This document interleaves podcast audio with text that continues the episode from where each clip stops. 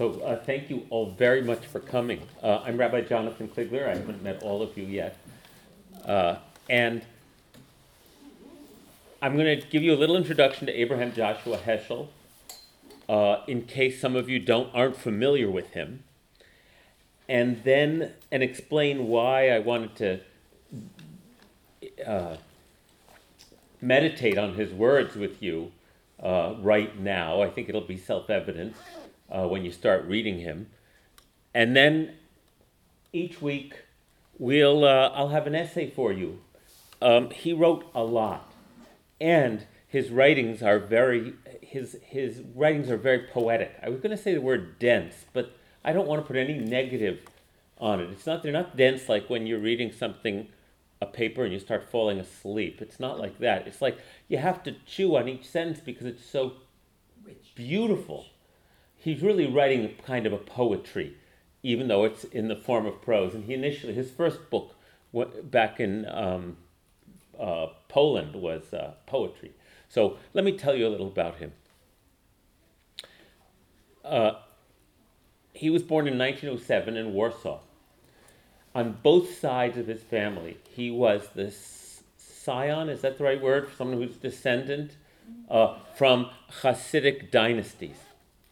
In other words, he, his great great grandfather's on, grandfather was Abraham Joshua Heschel of Apt, and uh, a, a, a, disciple of, I believe, the Baal Shem Tov, or one of the earliest Hasidic rabbis. And, and the, in the Hasidic world, dynasties were formed where the leadership, the Rebbe, the leader, was passed on generation to generation. And he was uh, what's called an Ilui. Ilui is a Hebrew word for a genius, a prodigy, and was being educated to take over that lineage.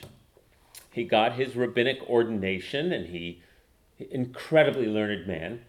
But because he was who he was, he then went to Berlin to get a PhD in Jewish studies in 1930 and uh, also received ordination from the liberal rabbinical um, uh, seminary in Berlin uh, and a PhD in uh, philosophy. And so, right there, he's rather remarkable as someone with who is who is knows all the Jewish sources. Also, because he had the soul of an artist, and he was clearly, when you read him, a mystic. For him, Jewish mystical literature is alive, right? His, and yet he was an intensely modern person. Uh, while he was in Berlin, he, that was where he published a book of poetry in Yiddish. His, his doctoral dissertation was in German. He wrote in German, Yiddish, Hebrew, and English, uh, all as first languages. He, he, I mean, he learned English when he came to this country as a refugee, but then after he mastered it, he wrote everything in English uh, that was published here. It wasn't translated, it was his English. And it'll show you kind of what a remarkable fellow he was that he mastered English to that degree. Uh, his first book was called, uh, in Yiddish, a book of poetry, Der Shem Hameforash Mensch, which means the ineffable name, colon, Mensch, human. right? So for him, and uh, you'll see that even in his earliest poetry, he had a philosophy, a, an understanding that the human being is God's trace here on earth. Um, he got arrested in Germany, deported to Poland, where he was teaching, and his then just weeks before the Nazis invaded Poland, Julian Morgenstern, who was the head of the Hebrew Union College in Cincinnati, had been working tirelessly to get visas for Jewish scholars in Europe, and basically he made up positions for them at the Hebrew Union College. And Heschel managed to get a visa, as he talked about himself, plucked from the fire. His mother was killed in, uh, by the Nazis, his sisters died in concentration camps. He's a survivor. And that also deeply informed who he was. Uh, he went to Cincinnati which for him, going from the. if, if you know anything about Reform Judaism in the 1940s, it's nothing like Reform Judaism today. It, it was. It, it was like going to a foreign country for uh, someone from his background. And uh, he spent a few years in Cincinnati learning English, teaching there, and then he got in 1946 an invitation to come to the Jewish Theological Seminary in Manhattan, uh, which was a much better fit. Excuse me, I have to get a glass of water.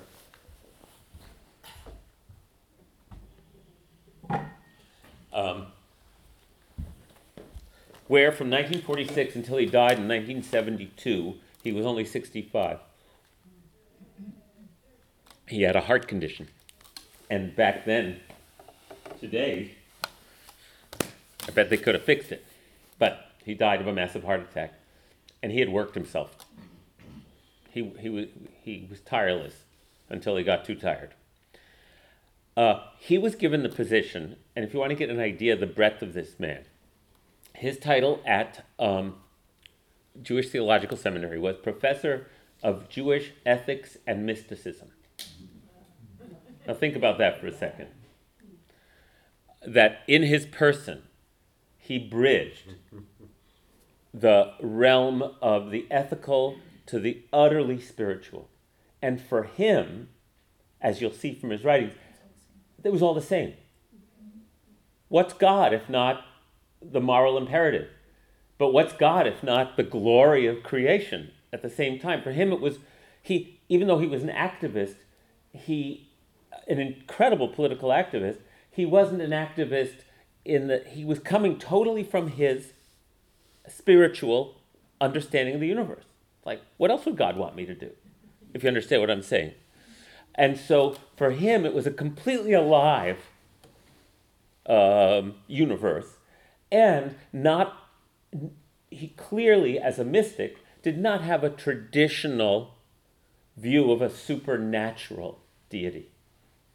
For him, as you'll see, God is totally real, but not a not a personality that you can like identify. That's absurd to the mystic, right? Because that the God that they experience is the is is the God that of the the, the energy of creation, right? Not a uh, so so for him, being a professor of ethics and mysticism was all of a piece, and that's a good clue to tell you a little more about him. Uh, in the 1950s, um, he really he was very focused on on the academy, on his scholarship, on his writing. Uh, he wrote his most famous work called The Prophets, which is a study of the Hebrew prophets, the prophets of the of the Tanakh, and what their message is. And his essential his essential message to us about the about that is that for the he, prophets of the Hebrew Bible, God feels what we feel. In other words, God, he says, is a God of pathos or empathy, not a philosopher's God. But for the in the Hebrew Bible, what does God do? God hears the cries of the oppressed. Remember in Exodus it says, and God heard the cries of the children of Israel in slavery, uh, and knew their pain. So for Heschel, this was crucial that whatever God is, whatever that is, and he doesn't, he's not again not going to. You can't pin him down on a on a uh, on a um, concrete description of God because that's an absurdity to try to give a concrete description. But whatever it is, it's the principle of empathy in the universe, of caring. Uh, and that informs everything he does. And so, as the civil rights movement um, uh, gained, gained uh, momentum in the 1950s, he felt compelled to participate, both as who he was as a person, but also as a survivor of the Holocaust right? For him, there was again, it was all like none of this is seems to be um, uh, in separate categories for Heschel. And he became acquainted, closely acquainted with Martin Luther King. which is how, if some of us have heard of Heschel, we might know of him from that relationship, because he was the most prominent Jewish leader, thinker, rabbi, uh, who was King's close colleague. And in fact, in some studies I've read by Heschel's daughter, Susannah Heschel, who's a Jewish scholar in her own right, um, when you study the words of King and the words of Heschel, it's clear that they were reading each other's work closely. For instance, when, uh, he- when King famously says, quoting the prophet Amos, let justice roll down like waters and righteousness like a mighty stream. That's not the King James translation. That's not the Standard Revised translation. That's Heschel's translation in his book, The Prophets. And so you do a little detective work, and then, of course, uh, so and you realize that they were they were reading each other and influencing each other. Each other. And so he became more and more prominent. More, he marched in Selma. Um, and uh, got more and more active. He and King would introduce each other at various interreligious conferences that were happening throughout the 60s. And uh, um, in fact, uh, right uh, when um, Martin Luther King was assassinated, it was a few days before Passover in 1968, and he had been planning to attend the Heschels for Passover Seder. So for me, that relationship is very important uh, as uh, for Abraham Joshua Heschel being kind of the voice of Jewish ethics, conscience, spirituality, both European and American, crossing a lot of divides. He also, along with a Reverend King, started speaking out against the Vietnam War and started, uh, he was part of that movement. So, he wrote many books. There was a book on the prophets, and I said, as I said, his books are slow reading. You, you just uh, it, they just are. So I've only read pieces of them here and there, um, but I still feel acquainted with him deeply. He wrote a theology called God in Search of Man. It's, you can get from the title for him, it's like think of the Garden of Eden and think of the man and uh, Adam and Eve hiding, and God saying, "Where are you?" It's the call to being accountable, right? God in search of man. Then he wrote another book called Man in Search of God. That was more of his writings. And he had many essays. And a collection of essays came out in 1966, this one, which the title itself is just worth having on my shelf just to look at. Uh, the title is The Insecurity of Freedom Essays on Human Existence. Now, how is that? Is that isn't that a deep title? How is that a Jewish title? I find it to be a profoundly Jewish title. Because when the children of Israel are liberated, what do they give up? They give up their security of knowing where the next meal's coming from, knowing who's the boss, knowing what, in exchange for the wilderness. So, this idea of freedom being uh, something that actually brings us insecurity um, and requires us to be agents of our own lives rather than followers. I love that title. And so this is a collection of very topical essays from the 1960s, but when you read them now, we're going to read a couple of them. They're topical now because he captured the essence. And then his daughter put out a collection of essays, must be 15 years ago now, that had never been collected in one place, again with the title that just belongs, I just love the title Moral Grandeur and Spiritual Audacity.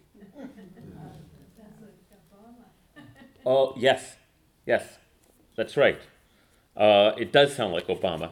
Um, and the title comes from a telegram that Heschel sent to John F. Kennedy um, uh, in 1963 when he was invited to a meeting at the White House. Here's the telegram. And that's why Susannah gave it this title. I look forward to privilege of being present at meeting tomorrow. You know what I just realized? Telegrams, remember how telegrams you like left out any unimportant words? So now it's just like texting now. It's like,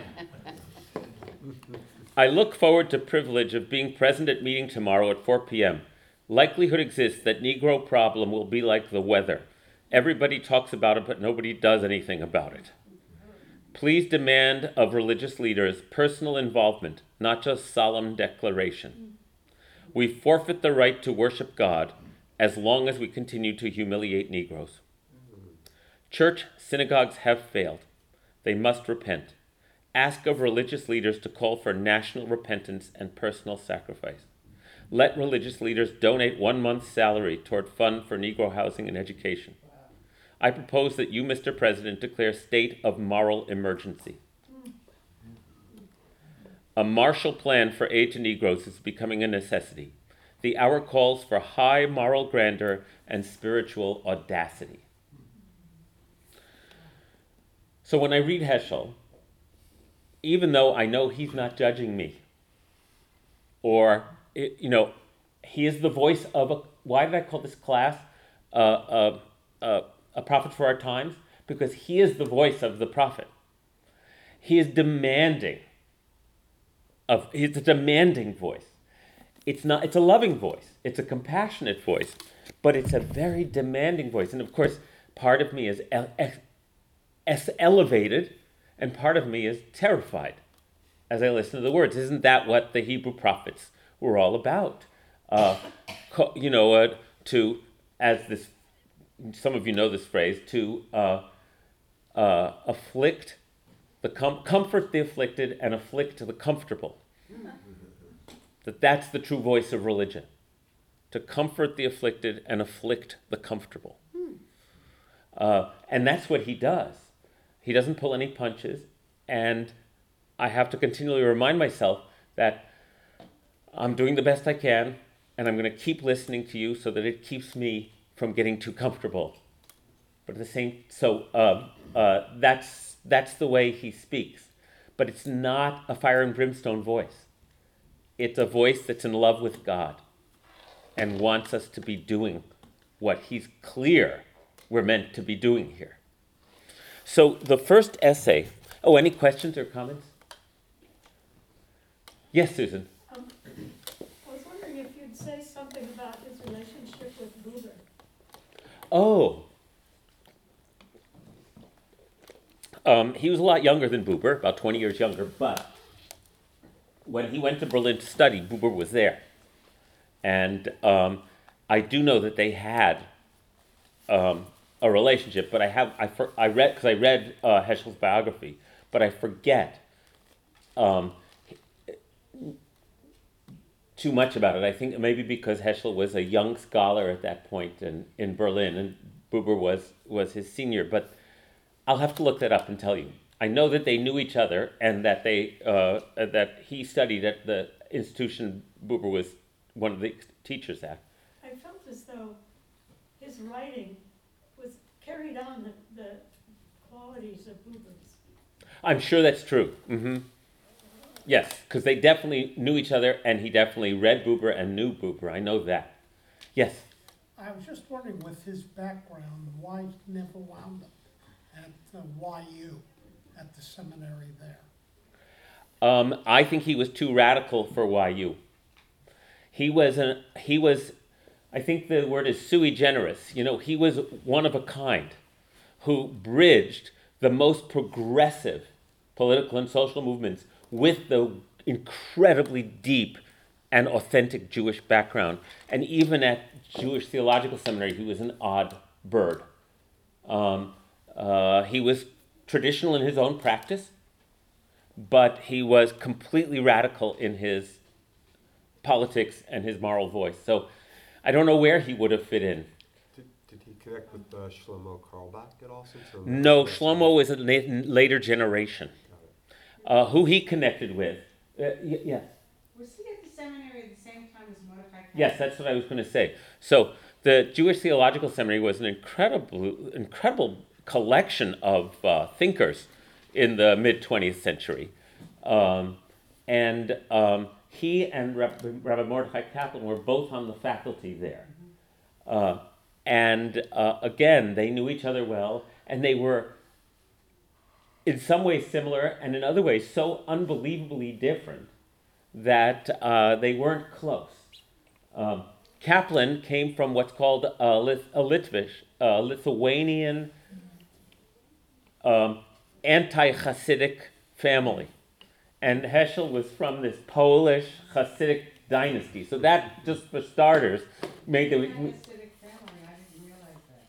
Well, in, in the story of Hasidism, when it emerges in the 18th century, the, uh, especially the, um, the rabbis of Lithuania, the Vilna Gaon, and the, who are the heads of Talmudic learning, are very opposed to this movement because it was a revival movement that uh, um,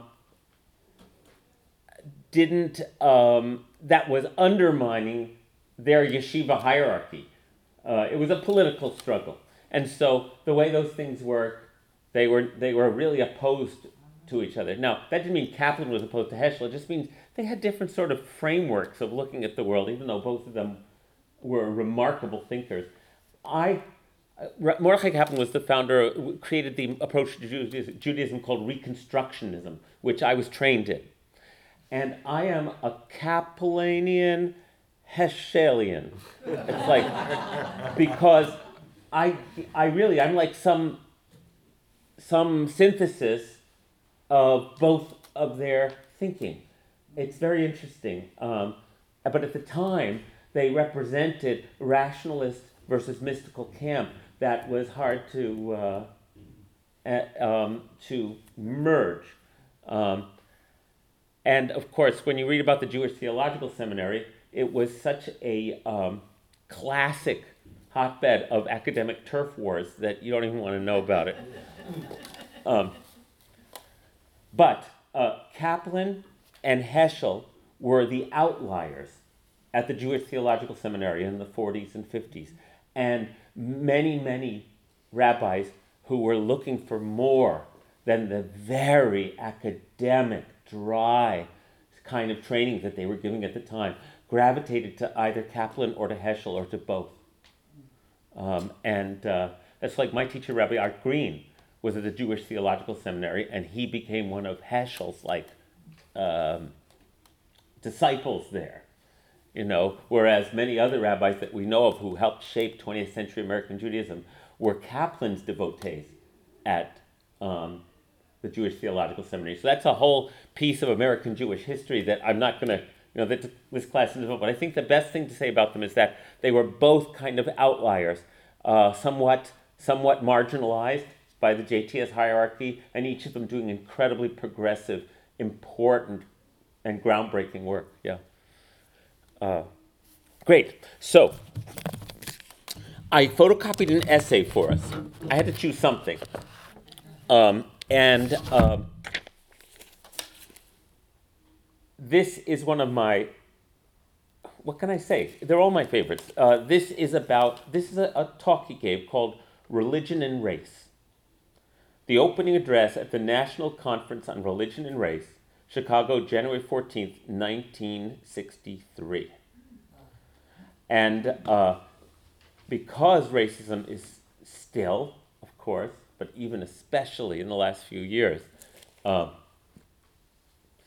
come to the fore of our American national consciousness, uh, I wanted to read some of this together. And then we'll take the rest home and you can read it at your own leisure. And we're going to read it slowly because I want personally, and we'll see where it goes from here, I want at least two things out of this. I want to show you how everything he says is rooted in his Judaism. Right? It, that's the language he speaks. And that's why this is so good for me to read it because I'm opposed to racism. Here's the, why, a, why a, a learned Jewish rabbi would be opposed to racism from being from the Jewish sources. That's very important to me that we all understand that he's not superimposing a liberal mindset onto his traditional learning. For him, it's all coming out of it. And as Jews, you know, that's part of my job as a rabbi, and my goal is for us to understand that Judaism, this is what it teaches. You know, you can embrace, you can embrace a uh, progressive, political identity as he does from a completely traditional Jewish set of sources. And I want us to understand that so that we don't have to feel somehow bifurcated in our Jewish identities and our American identities. And uh, the other reason to go slow is to savor his words and to reflect on them, because that's this is not a treatise. This is a this is this is poetry. Uh, and so let me hand this out to you. This is your copy to keep. Um, I think I made just the right number. Yeah, please. Thank you.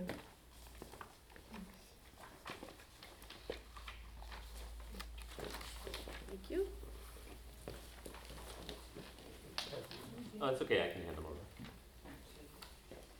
You two over here. Oh. Here's four more. Yep. Three over here.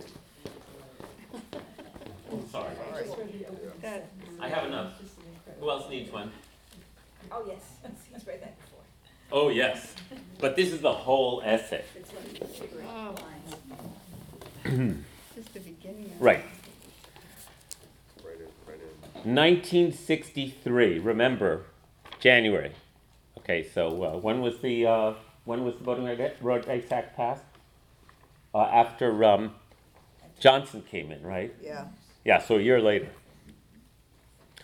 At the first conference on religion and race, the main participants were Pharaoh and Moses. Moses' words were, Thus says the Lord, the God of Israel, let my people go that they may celebrate a feast to me. While Pharaoh retorted, Who is the Lord that I should heed this voice and let Israel go? I do not know the Lord, and moreover, I will not let Israel go. The outcome of that summit meeting has not come to an end. Pharaoh is not ready to capitulate. The Exodus began, but is far from having been completed. In fact, it was easier for the children of Israel to cross the Red Sea than for a Negro to cross certain university campuses. Let us dodge no issues. Let us yield no inch to bigotry. Let us make no compromise with callousness. I just have to stop there. I mean, he learns English as a, you know, in his mm-hmm. 30s. And this is the way he writes. Um, however, uh, so the question that's going to, uh, that one of the things that we'll see coming through all this is um, this question of this, this Pharaoh's response I do not know the Lord. And moreover, I will not let Israel go. And the question is, what does it mean to know God? Uh, so uh, I'll read on. In the words of William Lloyd Garrison, who was a great uh, progressive social activist of the, am I thinking of, is he the ab- abolitionist? Yes. Yeah, yeah. I will be as harsh as truth and as uncompromising as justice. On this subject, slavery, I do not wish to think, to speak, or to write with moderation. I am in earnest. I will not equivocate. I will not excuse. I will not retreat a single inch, and I will be heard. Now, religion and race, how can the two be uttered together? To act in the spirit of religion is to unite what lies apart, to remember that humanity as a whole is God's beloved child. To act in the spirit of race is to sunder, to slash, to dismember the flesh of living humanity. Is this the way to honor a father? To torture his child? How can we hear the word race and feel no self reproach? I'll just read on and then we'll talk. Race, and here it, we forget this, but he didn't, even 60, 50 some years ago.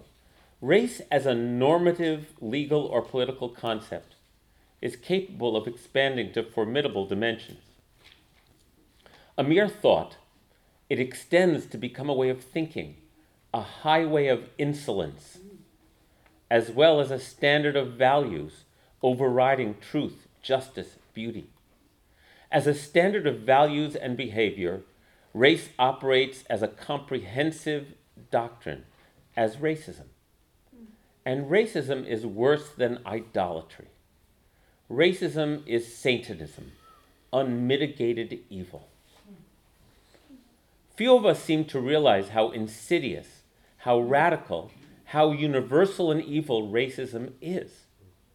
Few of us realize that racism is man's gravest threat to man, the maximum of hatred for a minimum of reason, the maximum of cruelty for a minimum of thinking.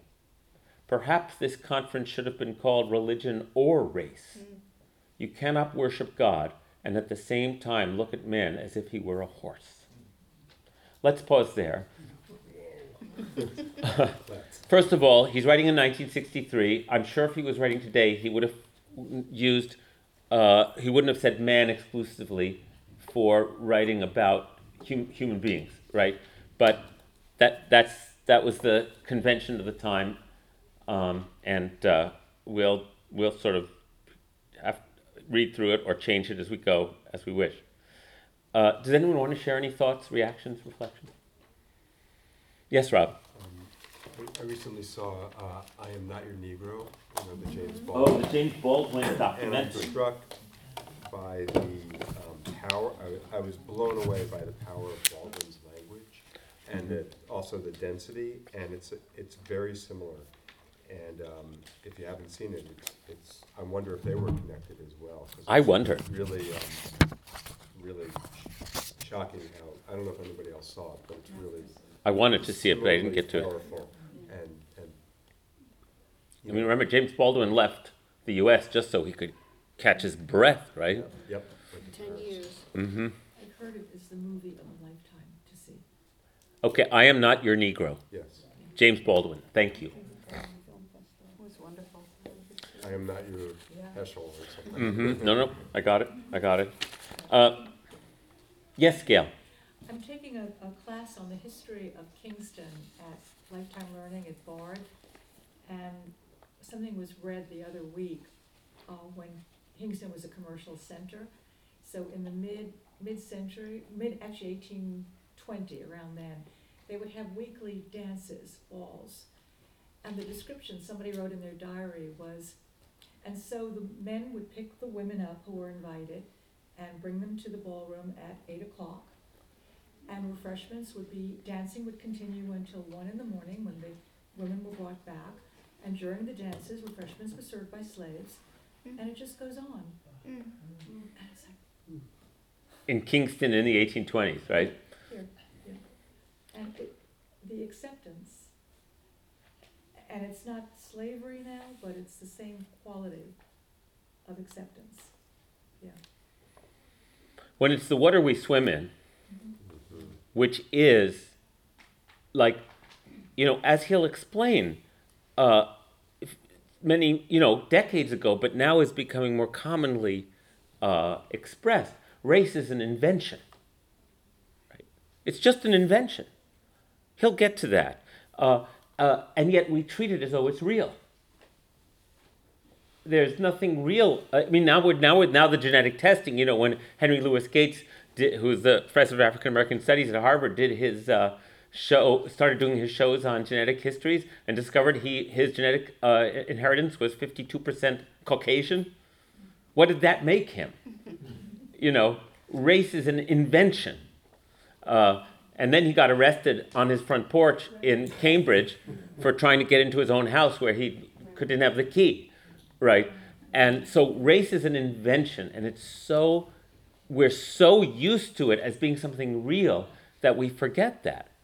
Um, it's a way to organize people, and then it becomes a way to control people, and a way to exploit people, right? been That's going on for, for centuries, like white people Let's see. the darker At the first conference on religion and race, the main participants were Pharaoh and Moses. Right, that's the point. This is what we do. And uh, that's what human beings do. We, we, make, we, we, create, we create essentially arbitrary categories in order to control and maintain power and manage other populations, and also to make sense of the world. I understand that. Uh, it's a great challenge to move beyond the concepts of race in any way, because we also have to live with them, because the consequences of those social structures are real. And so we can't ignore it either. So, you know, the, the pleasant and easy way out would be to say, aren't we all the same? Well, yes, but no, because racism does exist as a, as a force. And so we have to also acknowledge it while we remember it's an invention, that that's just another child of God right there, uh, sitting across from us. Also, the notion of what race is based on has varied, whether it's, say, it's, for example, in South Africa, when at the beginning, the native people were seen as different, not because they were inherently inferior, but because they were it was cultural, and when you convert them, they'd all be the same. And then when too many started to convert, they said, oops, Right. and saying you got to to, uh, to, um, a biological basis, and the same thing, you know, in North and South in the United States. Right, right. There's more under That's right. As Barbara was saying, uh, um, blackness was essentially um, made into a category to support the slaving industry. Right. That's what it was. It was. It. There's no separating our understanding and definitions of race from the exploitative circumstances under which they were uh, invented.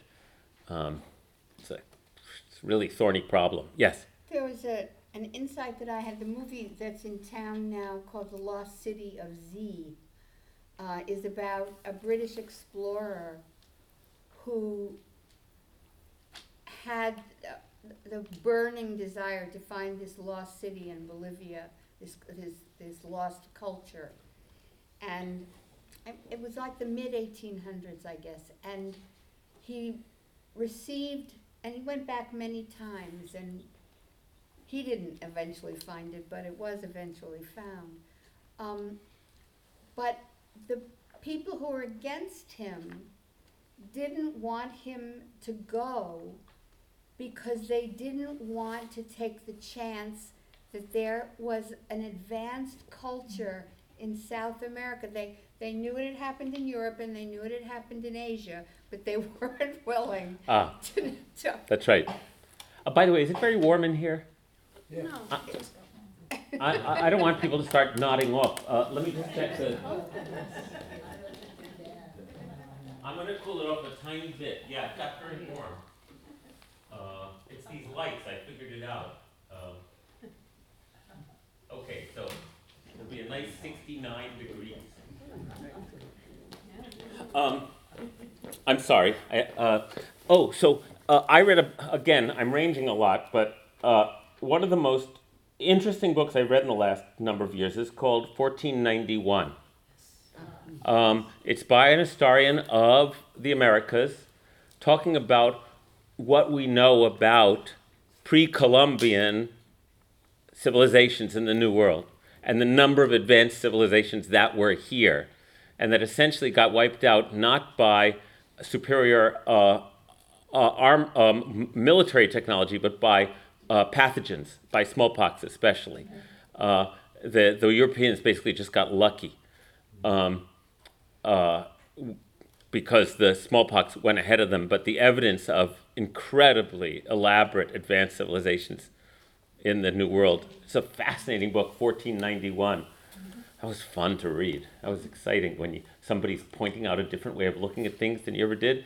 And part of that pointing out was he said, but all of our um, myth, myths about the New World were that it was unspoiled, so there couldn't be civilizations here, and that the and that the the the the, the uh, Indians were noble savages. That is somehow what we might have been like before civilization kind of transformed us. So if you have this idea that you're entering a place that's unspoiled, filled with noble savages, then that makes it impossible to even imagine that there was a different reality.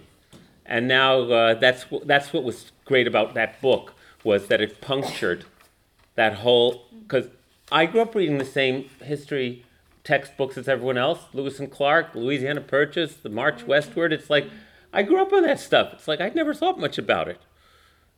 Uh, and then that it was a great book. It still goes on today. It all goes on today. That's why I look for literature that can help me uh, puncture my own pre- unaware preconceptions. Jerome? I saw an interview on one of the Sunday talk shows. Uh, The man was interviewing some high-ranking Christian clerics, Yeah. and he was asking them, what did you think of Christianity today? And one of them responded that if people really wanted to know about what Christ was teaching, they should go back and read what the Rabbi Yehoshua said two thousand years ago. That's right. And that would give them an idea of what Christianity really stood for, not what it stands for today. That's beautiful. Um, uh, again, um, uh, that's another area where I've been. Black woman. too. It was a black she? woman, Black woman minister. Oh, that's so great. So once again, the story, the narrative that we walk around with, precludes us seeing other much of what's going on around us. Now that's human nature, right? We have to organize reality. That's what we do, not just have to, that's what our brains do. We organize reality into narratives, and then we join with other people in that narrative, and we walk through life with a story. That's the way we're wired. And yet, can we get to the place of sophistication enough where we can recognize there are other stories and start hearing them and in, loosening up the edges of our story to know that it's just a story, one, ju- I mean, just in terms of just one possible narrative, and that there are many others. And the more narratives that we can integrate, the closer to maybe uh, a, a reality we might be able to uh, uh, um, find ourselves. Let's read a little more. I'm in the middle of page 86. Shortly before he died, Moses spoke to his people and said, I call heaven and earth to witness against you this day. I have put before you life and death, blessing and curse. Choose life. The aim of this conference is, first of all, to state clearly the stark alternative. I call heaven and earth to witness against you this day. I have set before you religion and race, life and death, blessing and curse. Choose life. Reinhold Niebuhr said, Race prejudice, a universal human ailment, is the most recalcitrant aspect of the evil in man. Unquote. A treacherous denial of the existence of God. See, each sentence is like, well, want to talk about that one? Um, because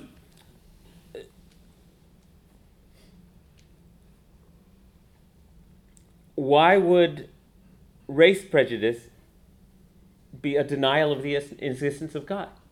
What do you think is Heschel's uh, reasoning there? Because God is one.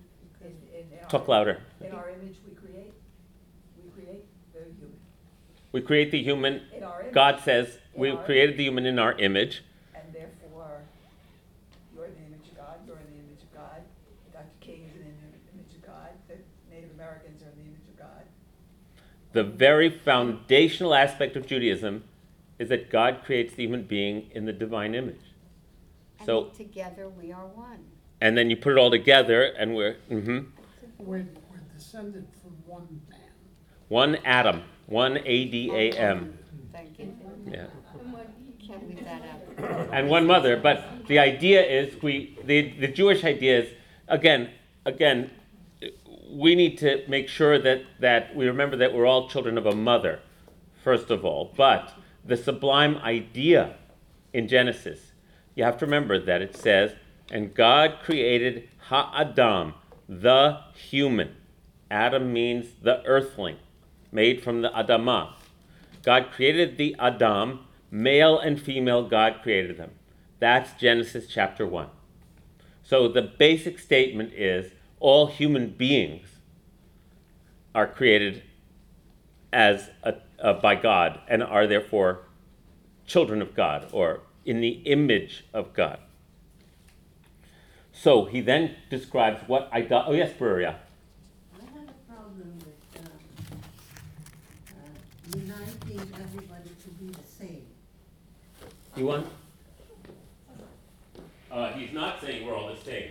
He's saying we're of the same value. Well, it's the same. What?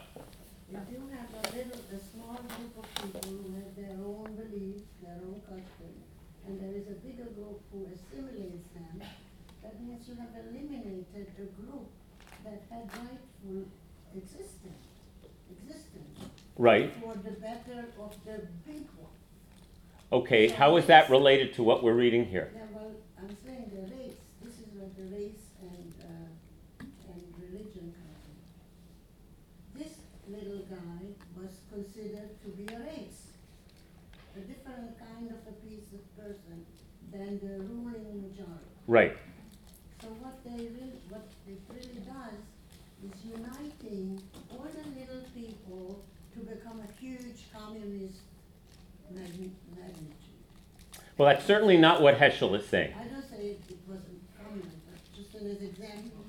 uh, Right. United, Right. That's the tyranny of the majority. right. That's not what Heschel's saying. If you see every human being as of equal value to yourself, that means that you understand that we're all the same.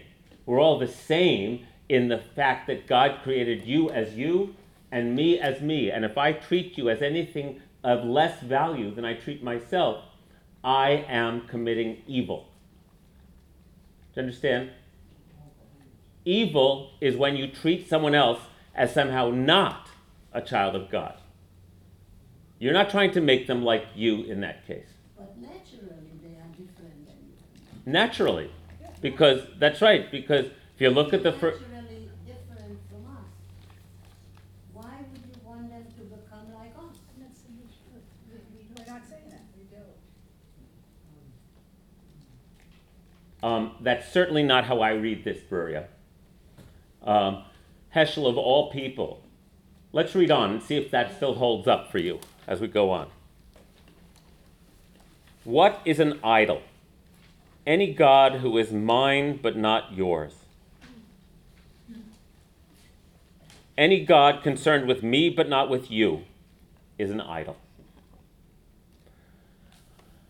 So, again, part of why I want to share this with you is because he's using traditional Jewish language that for, speaks to him in this way and speaks to me in this way. What does it mean in the Ten Commandments when the Creator says, Do not place any false gods before me?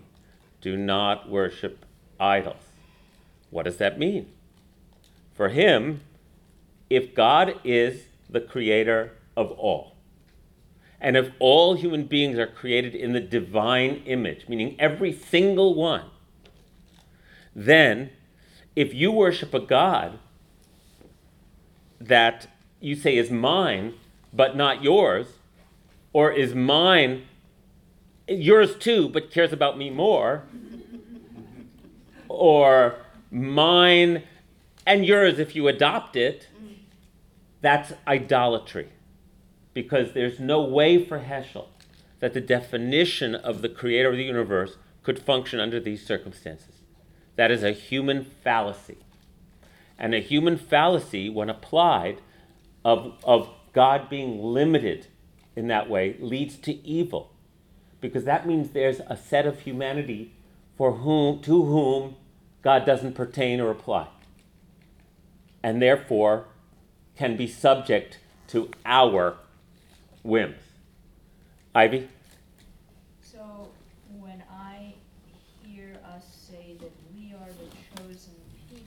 Mm-hmm. I always have trouble I know. So I think that it wasn't meant to mean what it means to me. What the chosen people means depends on what era you live in. Uh, the chosen people is not a fixed category. Heschel is bringing the idea for Heschel, for example, who grows up in the 20th century, gets a secular education in Weimar, Germany, um, uh, and a PhD in philosophy, and reads everybody, and is a modern guy coming from. He wants to take the categories that he grew up with, but expand them to their ultimate universal application. Not at the expense of Judaism. He loves Judaism. And that's also, I think it's important to say, that's what Kaplan was also deeply engaged in, in his own way, was taking the categories of Judaism from the pre modern period and reinterpreting them, or as Kaplan said, reconstructing them, that's where he came up with the word, for a modern, universalistic, humanist worldview. So, yes, we can wrestle with the chosen people idea, and we should, but as you'll see, um, if it's going to get in the way, as far as Heschel's concerned, then we need a new way of describing what we were chosen for.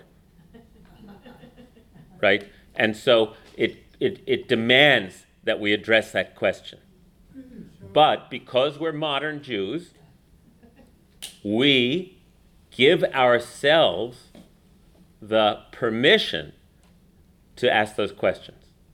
Isn't chosen not in the sense of you're, s- you know, the low level meaning of special, more that you're chosen because you have an obligation to set a good example, to be a light. Right. And that is that is the uh, place from the ancient sources. See, chosenness appears in the Torah under various circumstances. We've been chosen to have some of it is most of it though is conditional.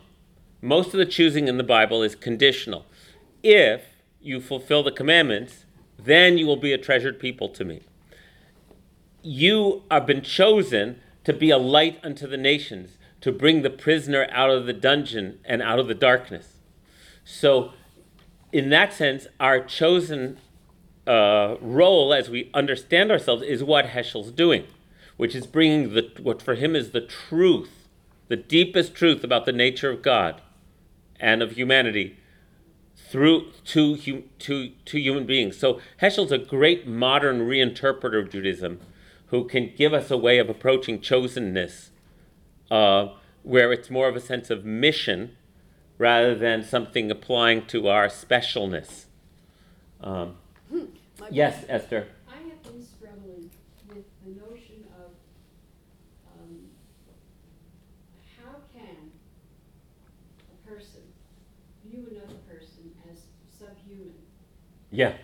And because that person is, in his eyes, subhuman, that person is not entitled to any of the benefits that, um, that the other person is entitled to. And yet, this person who judges another as being subhuman has a family, loves his children, goes to church or synagogue regularly. Right.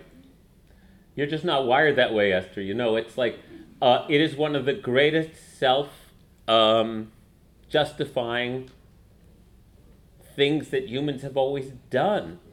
And I, one of the questions that's been raised in my consciousness as someone who is not is all, I'm never much of an animal person, but because animal rights are so much uh, on the table, and cognitive studies are showing that animals have memories and uh, feelings and experiences, and it's like, are we going to need to? We've always treated animals not without love, but as utility in their utility to us.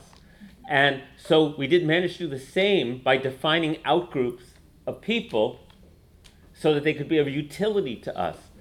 So it's, it's just amazingly in our self interest uh, on one level to um, create those uh, artificial categories. And I wonder if we, you know, it's a lifelong challenge to grow beyond it, wouldn't you say?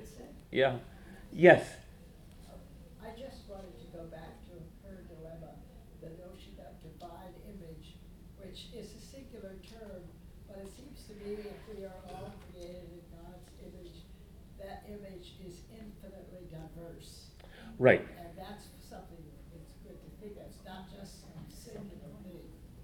That's right. So you're you're saying what um, in in the Mishnah, in the collection of Jewish law from the second century, uh, there's a very famous passage which you've heard me say before, where they're talking about if you're a witness in a capital case, and you have someone's life potentially in your hands by the way you testify, it said before such a case the judge shall, shall exhort the witnesses as follows. And then it says, and it says, see how great God is. When an earthly king mints a coin in the king's image, each coin is the same.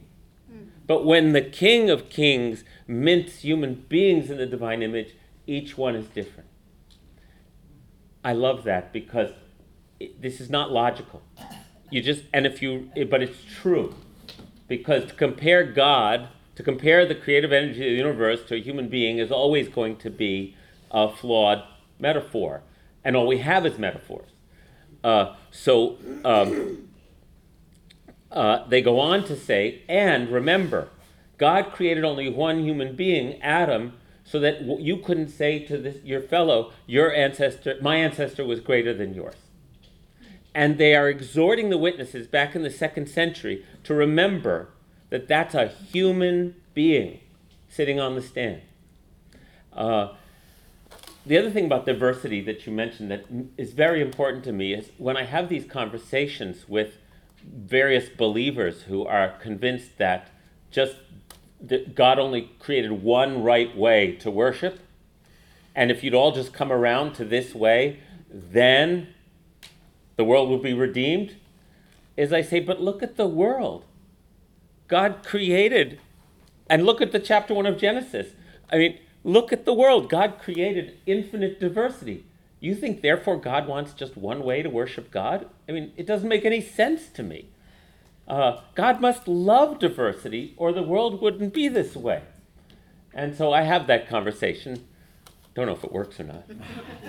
um, yes, Barry, and then Gail, and then. Uh, wouldn't part of the meaning of the term in God's image? Because maybe the image is not the physical thing. It's like rays of your hair. Right. It's something more deep and more spiritual. And I guess against the animal, uh, assume, presumably there, there's a difference in level of, level of consciousness. Right. That's what's involved, it's the level of spiritual morality.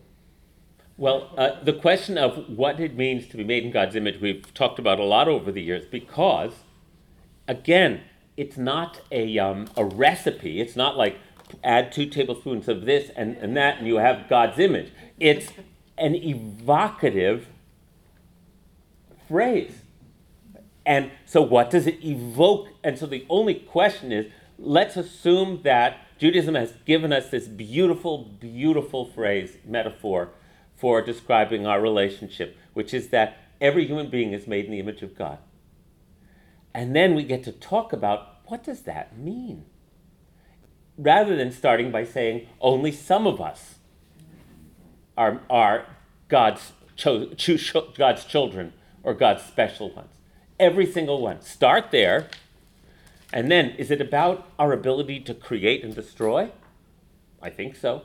Is it about the fact that um, uh, it's an exhortation that whenever we meet someone, we see that they are a, uh, they are a miracle, a divine creation? It's that too. So it's interpersonal. Um, is it about? It's all of them, in my in my opinion. It's just this great kind of starting place to make sure we're following that north star of how we're supposed to treat other people. That's how and how we understand ourselves. So, uh, uh, and then again, going back to Buber, who was mentioned before, Buber's great thesis was in his famous book called "I and Thou," where he said we have essentially, and I'll do it sort of not do it justice, but this is what my takeaway was most of all from it is that essentially we have two ways of perceiving everything. We can see, and, and, he, and I remember the example of the tree. we can look at a tree and see its, it as something of utility to us fruit, lumber, uh, shade, right? And it has no intrinsic value of its own other than its usefulness. And that's called the I it relationship. And then he says the I thou relationship, and thou is the intimate, not the, in Old English, right? Du, ich and du. In German, it's the intimate thou, it's not the formal you. Um, uh, is when you look at that tree and you commune with it. And it is a miracle and a mystery that you are in love with. And he calls that the I thou relationship. So it can apply to human beings, but it can also apply to absolutely anything that we contemplate. And then our goal then is to engage with the world without losing the I thou sacredness of all our interactions. Uh, the different religious thinkers express it in different ways. Uh, uh, Bruria? Let's go back to creation. All the way back. All the way back. And the recipe that you have mentioned. The recipe. We are a recipe. Earth? We. Yes, we are made of the. And all that we have in common is our breath. And that's what made us human beings. Breath, or animals, or living beings. And it says, and God blew breath into him. Yeah. So we all have breath. We're all related. We breathe the same air. We exhale, exhale the same spirit. But the ingredients, the dough that he used to make the figure, is from all kinds of uh, chemistry and uh, vegetation. It's the earth. Yeah. Just like making a cake. Oh, just like it. They make the dough, but what holds it together? The liquid, the water, and breath, spirit is actually? Baking powder. Uh, baking powder, okay. So, while we're all the same in terms of existence, because we exist if we breathe. Uh, we, mean, we love, and we live when we breathe. And we expire if we stop. Yes. So, the ingredients that holds our breath is the, is a conglomeration of everything that's available around us. Okay. As, uh, I, I have a lot I want to say about that, but I'm not going to right this minute because I want to see what Gail had to say. I wanted to comment on the chosen people and in relationship to diversity Mhm. also, because I've thought about this a lot, as most of us have in this room. Um, and I'm, I'm very certain that there are multiple s- religious and spiritual pathways to revelation. Right. As a modern, I'm very aware of this, okay? And I also believe that somewhere around three thousand years ago, there was some kind of revelation that's at the core of the Torah, Mm-hmm. okay? And for the people living at that time, who were in a much smaller world, in which everybody else was worshiping idols, in fact, Mm-hmm. and did not have the same attitude about morality. I've been teaching on this, I'm, I Mhm. could talk more, but just leave that sentence. Um, they really saw themselves as having a very special role. Yes. Right, but it's sort of like, you know, the spaceship comes down with an advanced civilization saying, this is really how it ought to be, folks.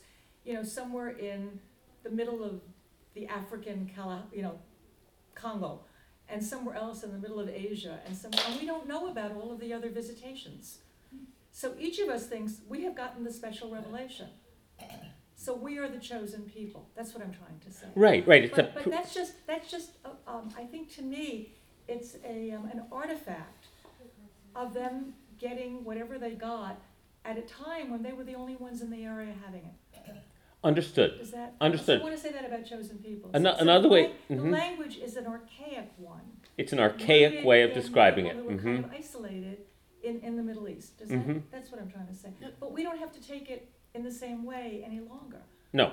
That, that's all. Does that, I hope that's useful for somebody. I, ha- my, my, my, my best friend's mother used to bristle about the chosen people, and so she would say, yeah, we're chosen, we're chosen to suffer. Okay. Yeah. Right. Yeah. It's a common one. I guess what I want to say about that is part of the difficulty of talking about the chosen people as a bunch of as a Jewish group is that it's been used as a cudgel against us, and so we're very touchy about it, um, justifiably, because it's been used as an anti-Semitic weapon against us, and so it's not a neutral subject. Um, so I want to suffice it to say that uh, for our purposes,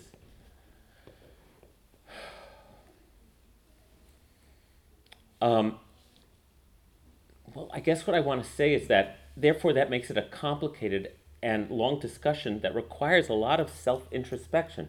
What do you, and I don't want to do this today, but it would be the question of what do you feel and think when you hear someone say, Oh, you're the chosen people?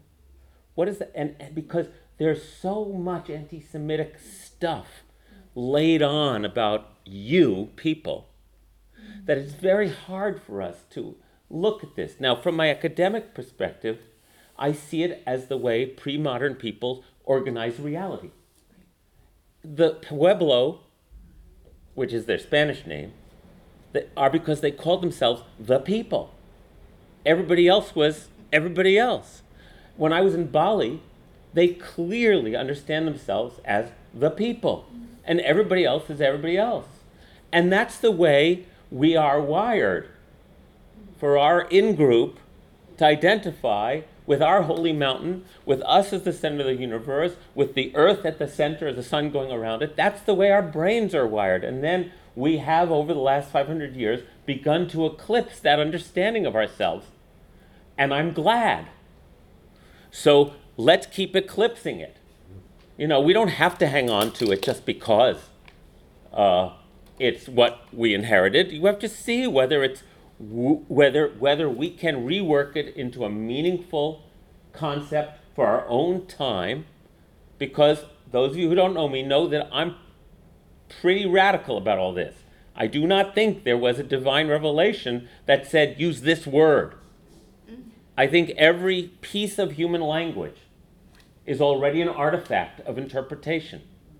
We have an insight and then we try to articulate it. As we articulate it, it's inherently already limited in its scope and culturally determined. And so our task is not to get too attached to that as we move forward. So that's where I want to leave that for now. Um, the bigger perspective we can get historically, cosmically, interculturally, it's going to help us in the 21st century, everybody.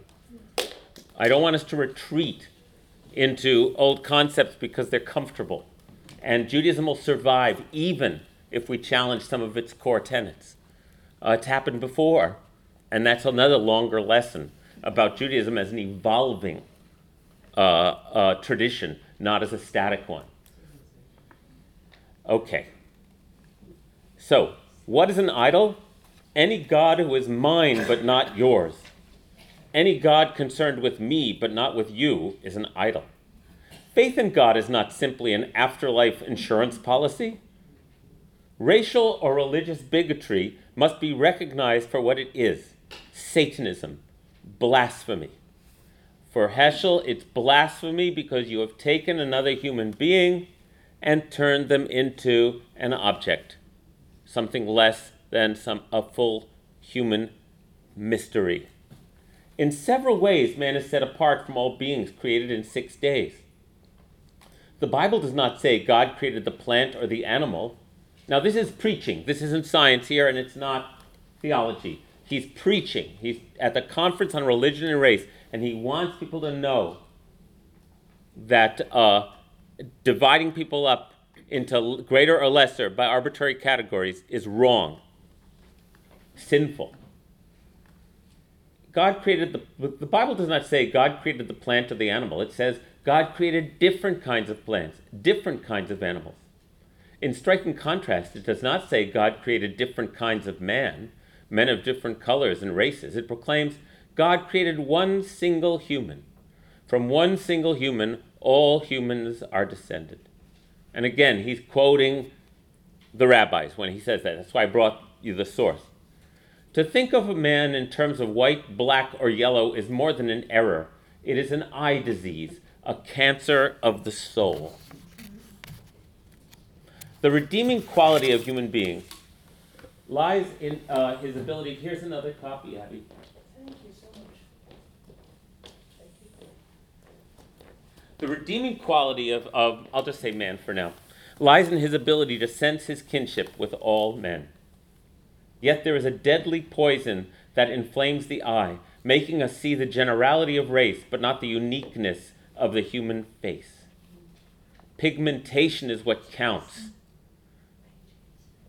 The Negro is a stranger to many souls. There are people in our country whose moral sensitivity suffers a blackout when confronted with a black man's predicament. How many disasters do we have to go through in order to realize that all of humanity has a stake in the liberty of one person? Whenever one person is offended, we are all hurt. What begins as inequality of some inevitably ends as inequality of all. In referring to the Negro in this paper, we must, of course, always keep equally in mind the plight of all individuals belonging to a racial, religious, ethnic, or cultural minority. This conference should dedicate itself not only to the problem of the Negro, but also to the problem of the white man. Not only to the plight of the colored, but also to the situation of the white people, to the cure of a disease affecting the spiritual substance and condition of every one of us. What we need is an NAAAP, a National Association for the Advancement of All People. Prayer and prejudice cannot dwell in the same heart. Worship without compassion is worse than self deception, it is an abomination. Thus, the problem is not only how to do justice to the colored people, it is also how to stop the profanation of God's name by dishonoring the Negro's name. 100 years ago, the emancipation was proclaimed. It is time for the white man to strive for self emancipation.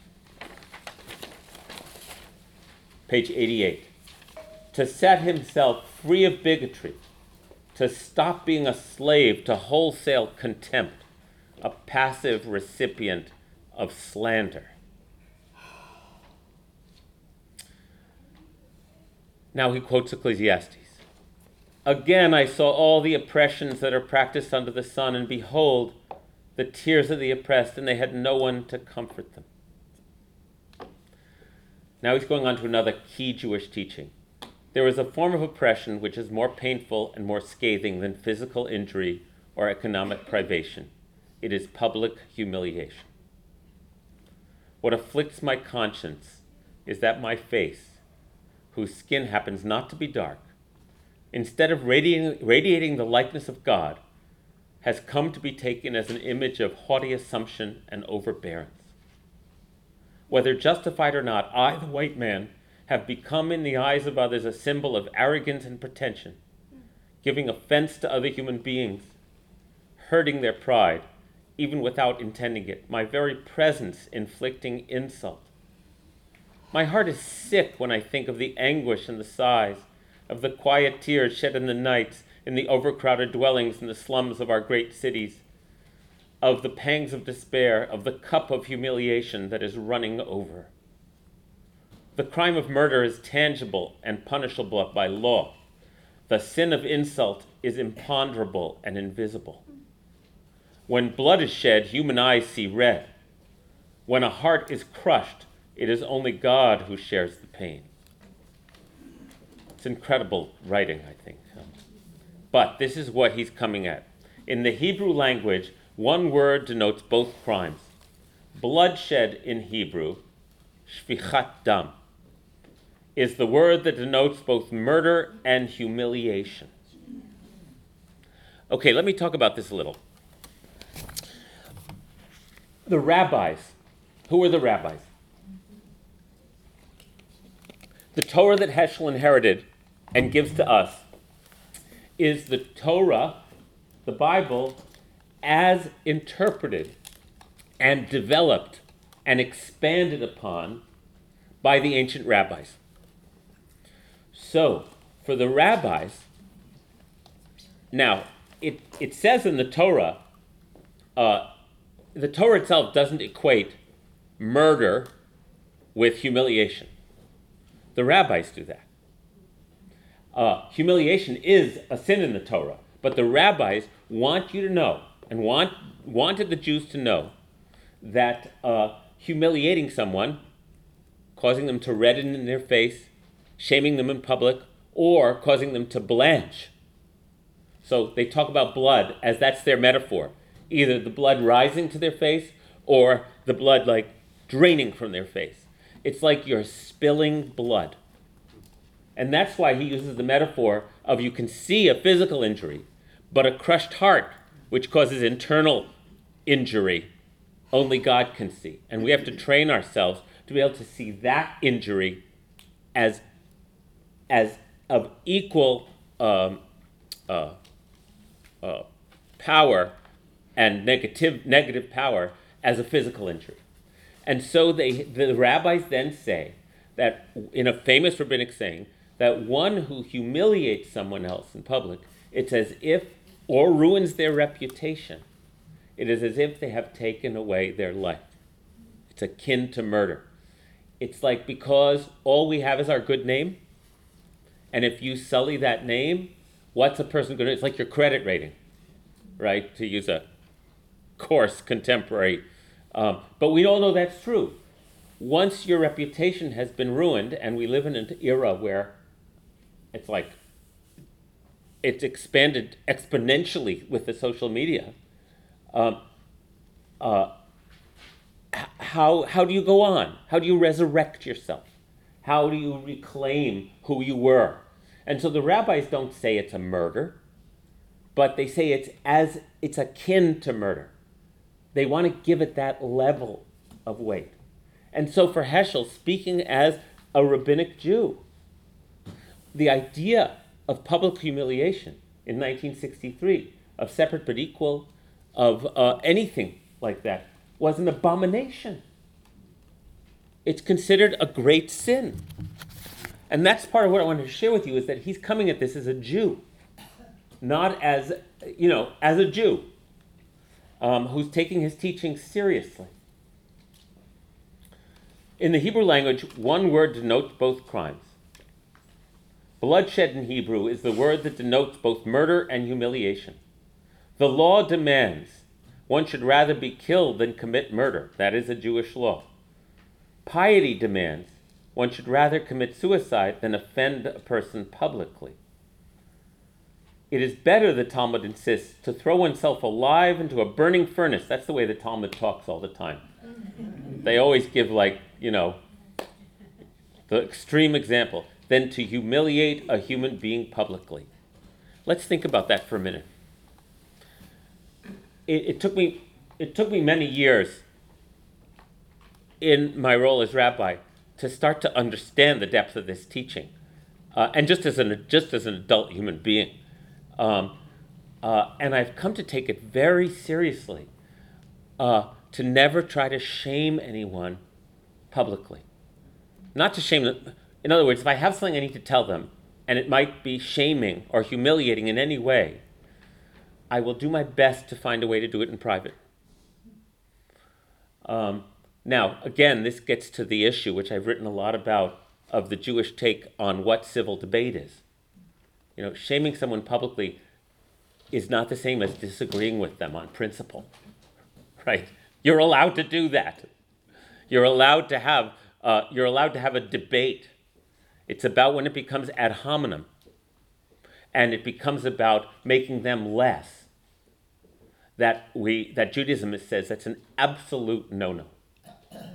Very challenging. Uh, so he, he who commits a major sin may repent and be forgiven, but he who offends a person publicly will have no share in the life to come. Again, quoting the kind of exhortations of the Talmud. This is not meant to be, he's not saying, oh, if you shame someone, you're going to hell. He's speaking, he's, he's preaching, he's exhorting the way the Talmud exhorts us to behave correctly. Do you understand what I mean? He's not talking about a literal consequence. He's trying to get across to us the depth of this and the importance of it. Because it is not within the power of God to forgive the sins committed towards men. We know that, right? On Yom Kippur, what do we say before Kol Nidre? Uh, uh, all Yom Kippur atones for any sins between us and our Maker. But Yom Kippur does not atone for any sins between us and a fellow human being until we have made amends with that human being. That's just, again, basic Judaism. Uh, we must first ask for forgiveness of those whom our society has wronged before asking for, for the forgiveness of God. So, taking this basic Jewish understanding, understanding that racism is a sin, understanding that we have to repent, that we can't just go into our houses of worship and say, Forgive us for our racism. Can't do it because we're injuring another human being. We have work to do. Daily, we patronize institutions which are visible manifestations of, our, of arrogance toward those whose skin differs from ours. Daily, we cooperate with people who are guilty of active discrimination. How long will I continue to be tolerant of, even a participant in, acts of embarrassing and humiliating human beings in restaurants, hotels, buses or parks, employment agencies, public schools, and universities? One ought rather be shamed than put others to shame. Our rabbis taught those who are insulted but do not insult, hear themselves reviled without answering, act through love, and rejoice in suffering. Of them, Scripture says, they who love the Lord are as the sun when rising in full splendor. Wait a minute, that's a Jewish quote? Okay, I want to point this out to you. Who said, turn the other cheek? A Jewish rabbi in the first century. I have to point that out over and over again because at the same time as Jesus, other rabbis were saying, those who are insulted but do not insult hear themselves reviled without answering. They're like the sun rising in full splendor.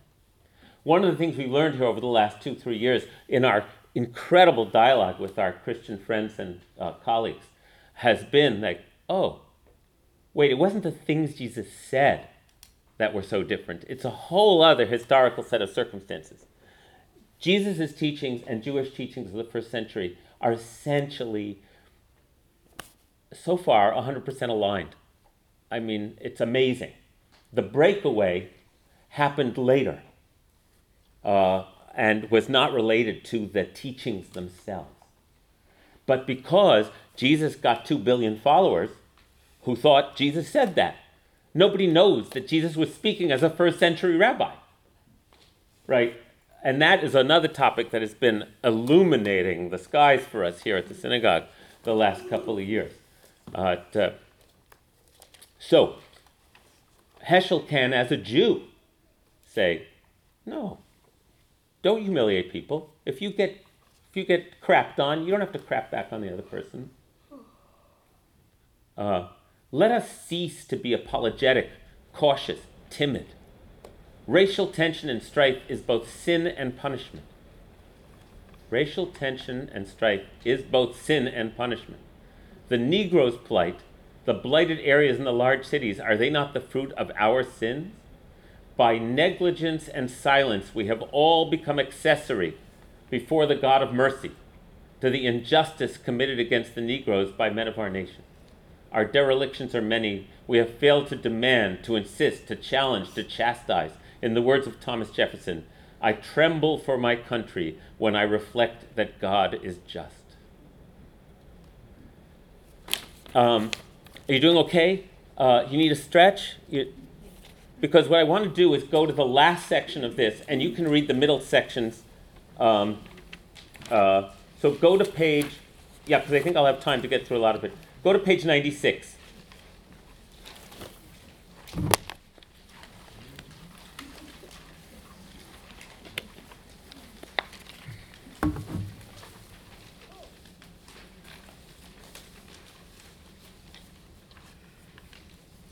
The way we act, the way we fail to act, is a disgrace which must not go on forever.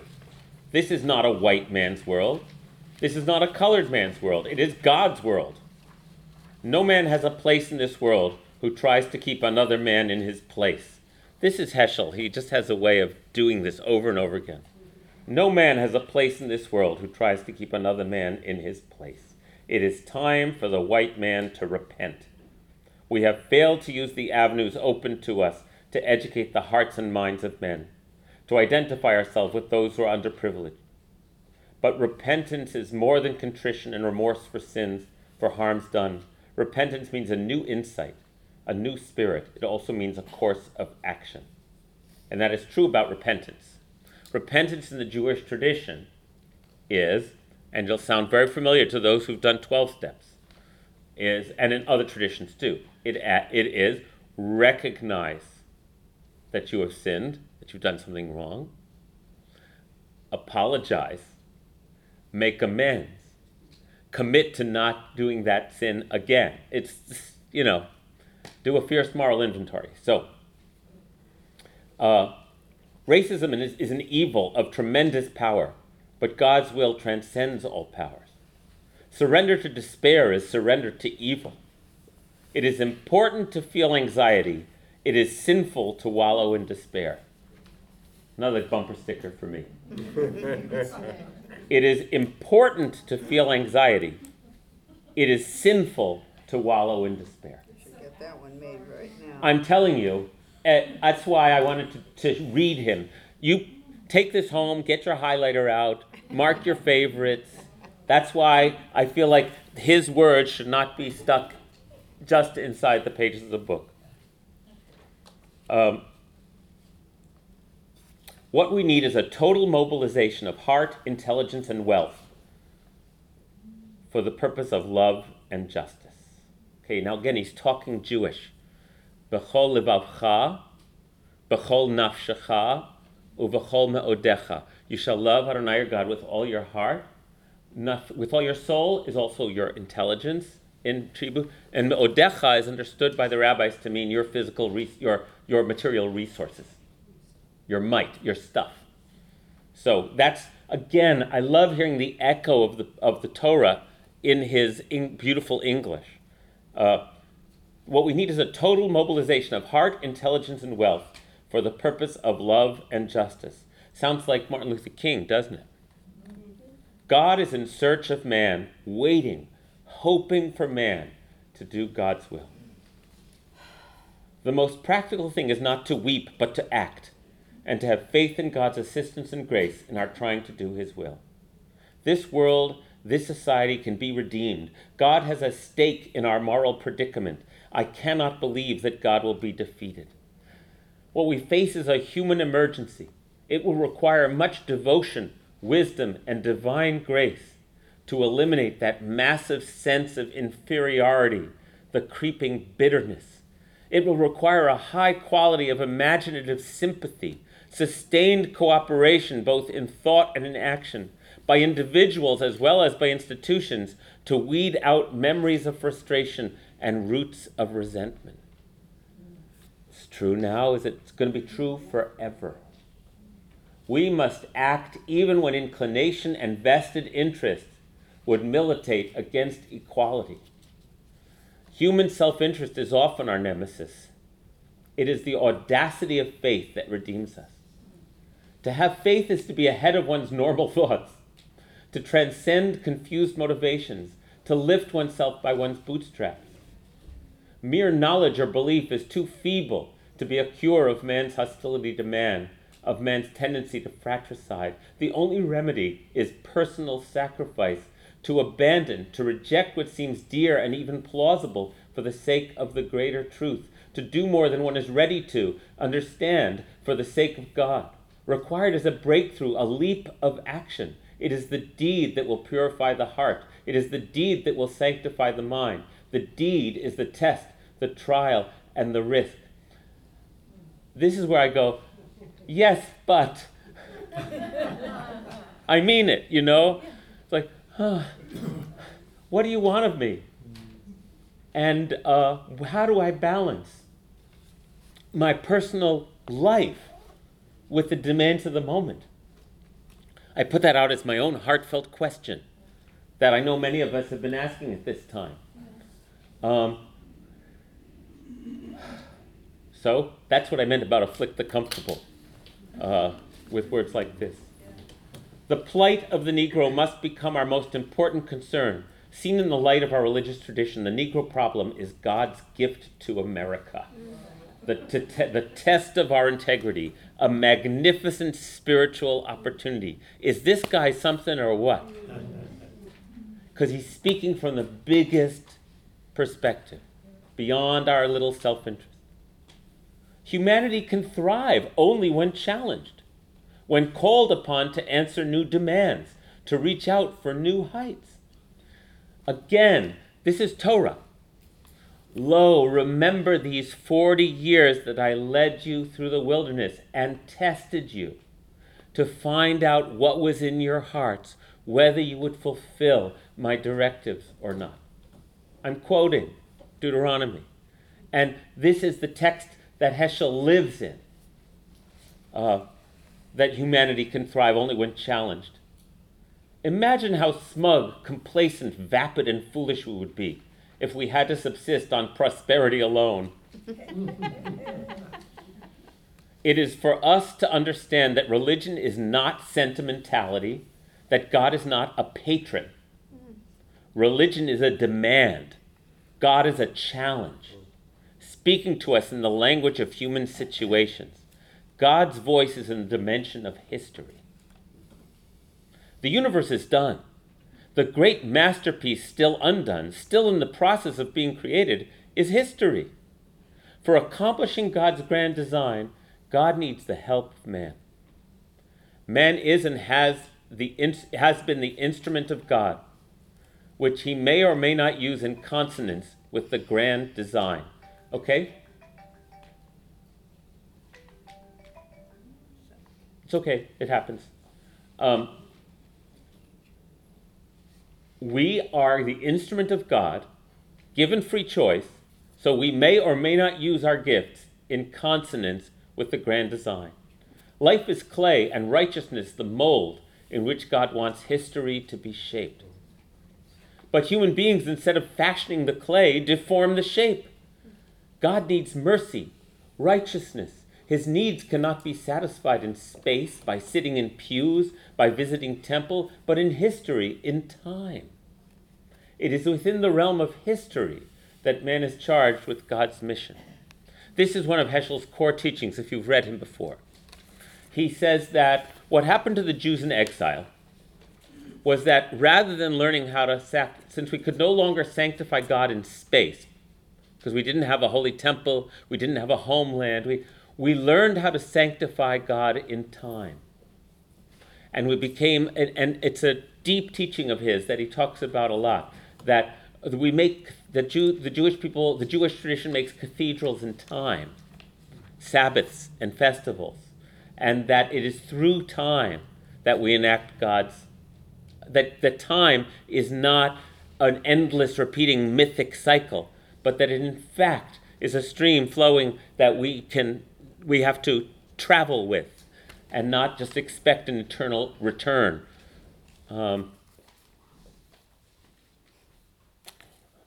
uh, there are those who maintain that the situation is too grave for us to do much about it. That whatever we might do would be too little and too late. I'm on page 98. That the most practical thing we can do is to weep and to despair. If such a message is true, then God has spoken in vain. Such a message is 4,000 years too late. It is good Babylonian theology, he says. In the meantime, certain things have happened. Abraham, Moses, the prophets, the Christian gospel, and again, if he was alive today, he would add uh, Muhammad's uh, prophecies in the Quran. History is not all darkness. It was good that Moses did not study theology under the teachers of that message. Otherwise, I would still be in Egypt building pyramids. Abraham was all alone in the world of paganism. The difficulties he faced were hardly less grave than ours. The greatest heresy is despair. despair of men's power for goodness and men's power for love. It is not enough for us to exhort the government. What we must do is set an example, not merely to acknowledge the Negro, but to welcome him, not grudgingly, but joyously, to take delight in enabling him to enjoy what is due to him. This is helpful to me because I remember that I can do this anywhere at any time, that it's not just a political and structural problem, it's a human problem. It's all of it. But I, can, I know I can do the human thing. I don't know how much I can affect the political structure, but I can do the human thing. Uh, we are all pharaohs or slaves of pharaohs. It is sad to be a slave of Pharaoh. It is horrible to be a Pharaoh. Daily, we should take account and ask, What have I done today to alleviate the anguish, to mitigate the evil, to prevent humiliation? Let there be a grain of prophet in every man. What's he quoting? Anybody know? When Moses is despairing and says, God, I can't do this anymore, and God allows Mo- the spirit of prophecy to rest on the 70 elders so that there'll be more people with this energy. But then two of the two of the prophets, Eldad and Medad, in the camp are prophesying unauthorized. And Joshua comes up to Moses and said, They're prophesying in the camp, stop them. And Moses says, Would that all my people were prophets. So again, when, when you hear, when, because I've had the privilege of studying Torah this long, I hear what Heschel, the text behind Heschel saying. Let there be a grain of prophet in every man.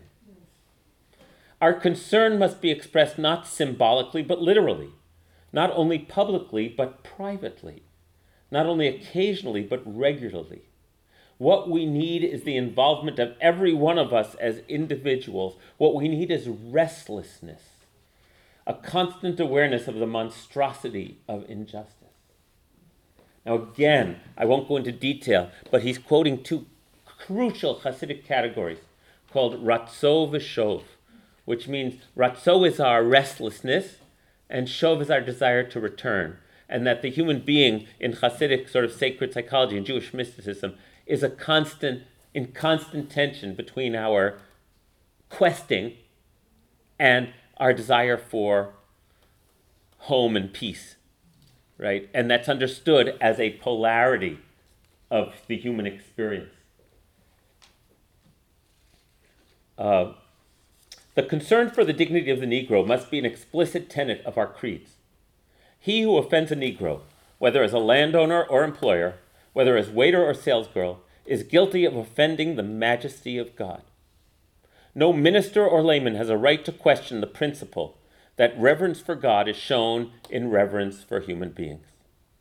That the fear we must feel, lest we hurt or humiliate a human being, must be as unconditional as our fear of God. And, and here, see, fear isn't bad. Fearing humiliating someone is a good fear. And he relates that to what it means when we say fear God. Not fear God because we're going to get punished, Fear God because you have a conscience that's working. To be arrogant, oh, uh, an act of violence is an act of desecration. To be arrogant toward man is to be blasphemous toward God. In the words of Pope John the 23rd, when opening the 21st Ecumenical Council, which had happened just then, divine providence is leading us to a new order of human relations. History has made us all neighbors. The age of moral mediocrity and complacency has run out. Okay, we're working on it. This is a time for radical commitment, for radical action. But he's true, history has made us all neighbors, and that's what's different now. Let us not forget the story of the sons of Jacob. Joseph, the dreamer of dreams, was sold into slavery by his own brothers. But at the end, it was Joseph who rose to be the savior of those who had sold him into captivity. Mankind lies groaning, afflicted by fear, frustration, and despair. Perhaps it is the will of God that among the Josephs of the future there will be many who have once been slaves and whose skin is dark. Well, how do you like that? the great spiritual resources of the Negroes, their capacity for joy, their quiet nobility, their attachment to the Bible, their power of worship and enthusiasm may prove a blessing to all mankind. In the words of the prophet Amos, let justice roll down like waters and righteousness like a mighty stream. A mighty stream expressive of the vehemence of a never ending, surging, fighting movement, as if obstacles had to be washed away for justice to be done. No rock is so hard that water cannot pierce it.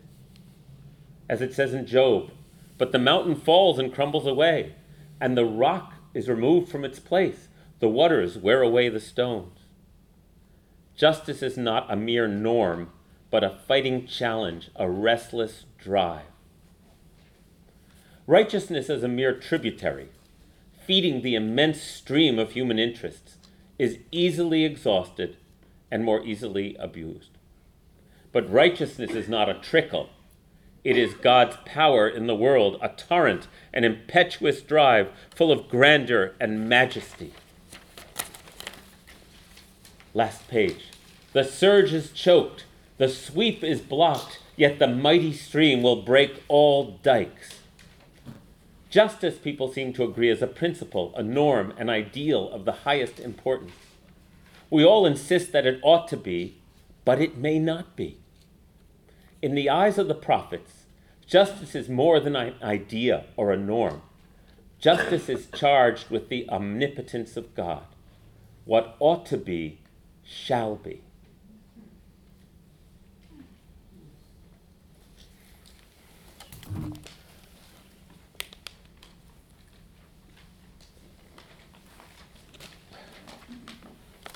Thank you for letting me read that to you. Let's sit for 30 seconds in quiet so anyone, everyone can collect their own thoughts, and then Susan's going to share something.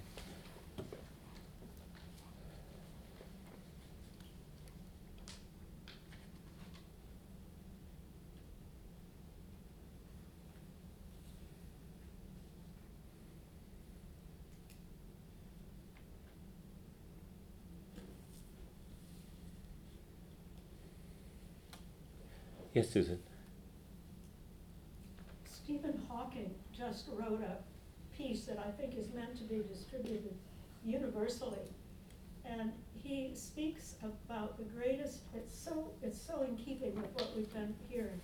He speaks about our greatest danger and problem is the inequality in the world today. And um, what Heschel says about humiliation really struck home with me in, and reinforcing what Hawking was writing about. Because um, now it's not the black people, it's the, the flyover people. Mm-hmm, And you mm-hmm. know, we've been humiliating The them deplorables, yeah. since, um, I can't think when not, but, um, I was particularly thinking about it in connection with the Scopes trial. And how we, you know, they, they felt under a burden of humiliation because their education didn't Mm-hmm. measure up. Mm-hmm. And, um, so I feel as though for us today, it would, maybe in those days, we could say, well, the Negroes, the black people, we- we can set them aside. Right, there were legal barriers to overcome, yeah. mhm. racial barriers, but now, you know, we have met the enemy and they is us. And, um, I just feel this focuses, together with the idea that the- the issue is still rampant, but the, the population has changed, but the stakes are higher. Yes, yes. Ron? I mean, it, it struck me, the Negro problem is God's gift to America in that it was so in front of everyone and so blatant that it was easier to identify as the problem. And I think one of the issues today is it's more diffuse. Is it the flyover people, or is it the despoilation of the earth, or is it, you know, the women controlling their bodies, or is it twenty other things? Yes, Um, yes. And, you know, we don't have a focus, we have fifty focuses, and then you don't have any focus at all. Yes, yes, well put. Well put. That is our chal- one of our big challenges right now, this feeling of, of being overwhelmed. Yes, uh, sir, and then, uh, what's your name again? Steve. Steve, and then Nathan. I was a little surprised his quoting Jefferson, who was a slave owner. Yeah, I mean, uh, he may have slept with his slaves, but he wasn't letting them go. Uh, good point. And I wonder if Heschel was even thinking about that when he chose that quote. I bet he wasn't. And now, uh, again, given who he seems to have been, he would have revised that dramatically uh, if someone had pointed it out to him. That's the feeling I get about him, because that's an excellent point. Thank you. Nathan? I just always think about how boring America would be without black people here. Well, yes, a whole other course we can do is how, how African Americans and Jewish Americans invented American popular culture together. You know, it's really a, it's an incredible story. Um, uh, what, what I want to say um, is that one of the challenges of the overwhelm is that it can make us, it can, it can scatter our attention so that we don't pay attention to the ongoing dynamics of each of the problems. They're all interconnected. But for me, uh, uh, the, I've said this before, and it's an oversimplification, but what anti Semitism is, as the shadow side of European culture, black, racism against African Americans is the shadow side of American civilization. It's sort of like it's the dark secret that can't be kept secret because this nation was built on slave labor. And that in order to justify and continue that structure, even after the slaves were liberated, African Americans were singled out as subhuman. And that persists, as we know. Um, anyone of us who has uh, colleagues, acquaintances, friends who are African American and actually hangs around with them and asks them about their experience learns quickly that they're walking through a different landscape than I am. And it, that's why it's been such a blessing for me to eventually make close relationships with some African American friends of mine. Uh, because I never noticed, because it doesn't happen to me. And so then, once you become aware of it, the, the, the sort of stupid debates about is there racism, isn't there, just, they like, would, could we please stop talking about it and listen to these people's experiences? Because it didn't go away any more than anti Semitism went away after the Nazis were defeated, right? Just because a law gets passed or an enemy gets defeated doesn't mean that a systemic, structural form of oppression uh, gets eliminated. And I still think that racism is, in the United States, key. And that's my own conviction. And so the beauty of that is that I'm not trying to persuade you because what it does, it gives me a focus among all those 50. And that's what I need. It's like, I'm not going to ignore the rest, but I also don't want to be overwhelmed by the rest. And since this is, since I'm passionate about this, it gives me a place to work. You know, we all need a place to start to work on. The, so, so the blessing would be if each, to the degree that each of us can identify what we feel passionately about, that's wrong, and then go for it, uh, and then encourage and support each other. I'm thinking out loud, but those are useful thoughts actually in the, our current situation because none of us can cover the whole field right now. It's like forget about it. And Is it true that uh, Jews rep- represent uh, 0.3% of the population of the United States? Jews represent about 2% of the population of the United States, but about uh, um, 0.04% of 1% of the global population. Of the what? The global population. Oh, okay. Um, uh, but if you're from New York, everybody's Jewish.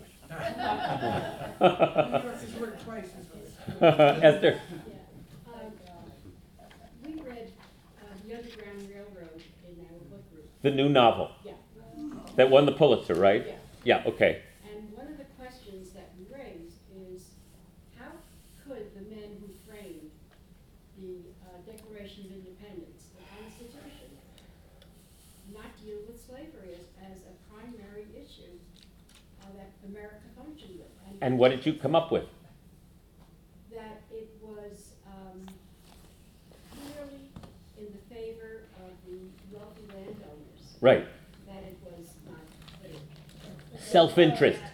Self self-interest combined with, and I'll get you, I'll, I'll, I'll get both, The yeah. Politics of it, the, the northern colonies needed the southern colonies to unite with them. Right. And they, they, they, they had to yield on certain things in order to keep thirteen colonies together.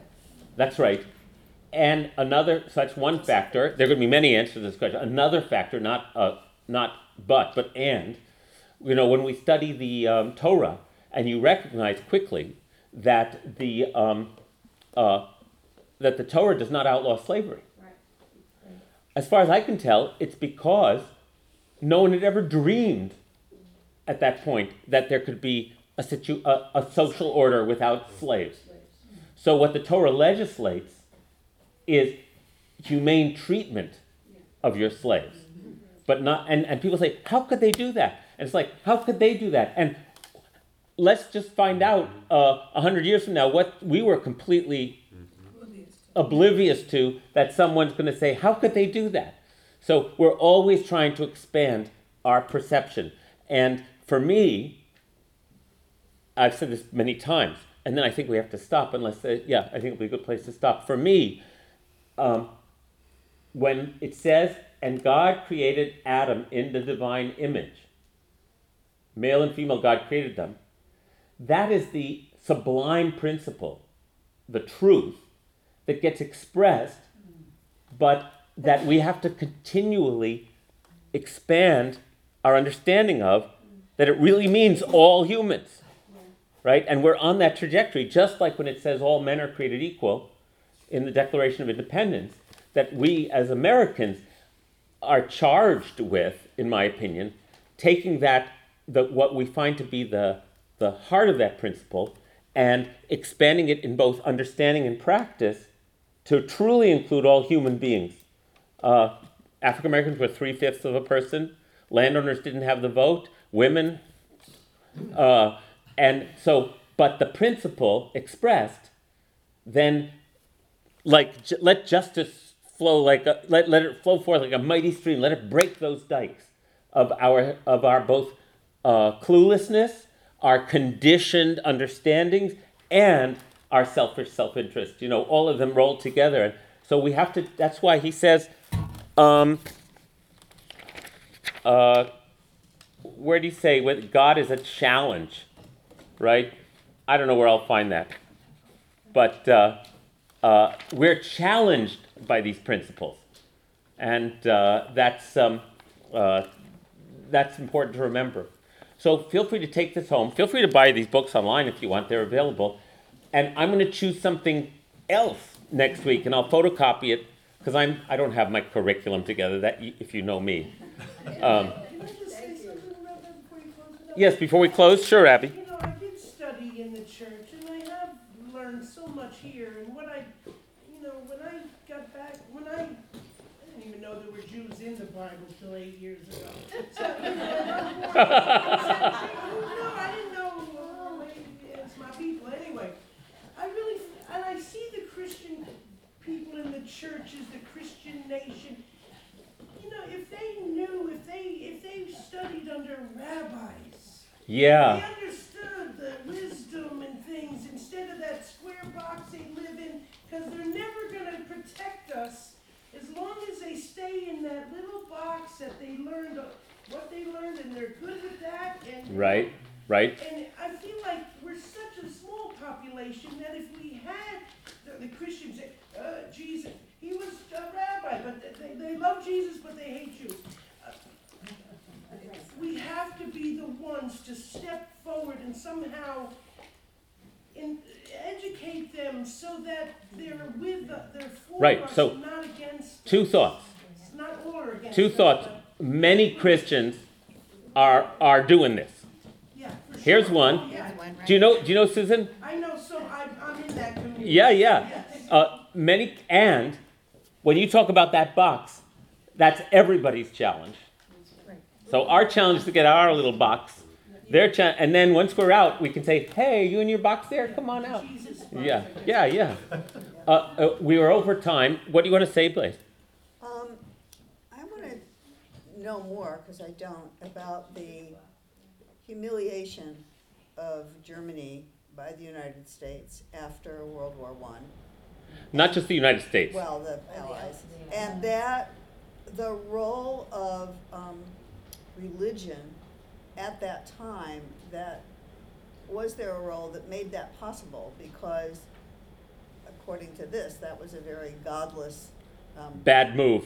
yeah. a Bad move. Humiliating your uh, the person Well, you just and it has to defeated. do with the slaves and the treatment of the slaves, and where did the Bible or God or anything else come into how the Allies would handle their victory that they didn't do right and left a, I mean, the legacy of that was yuck. Well, let's not answer that question now, but it's certainly pertinent.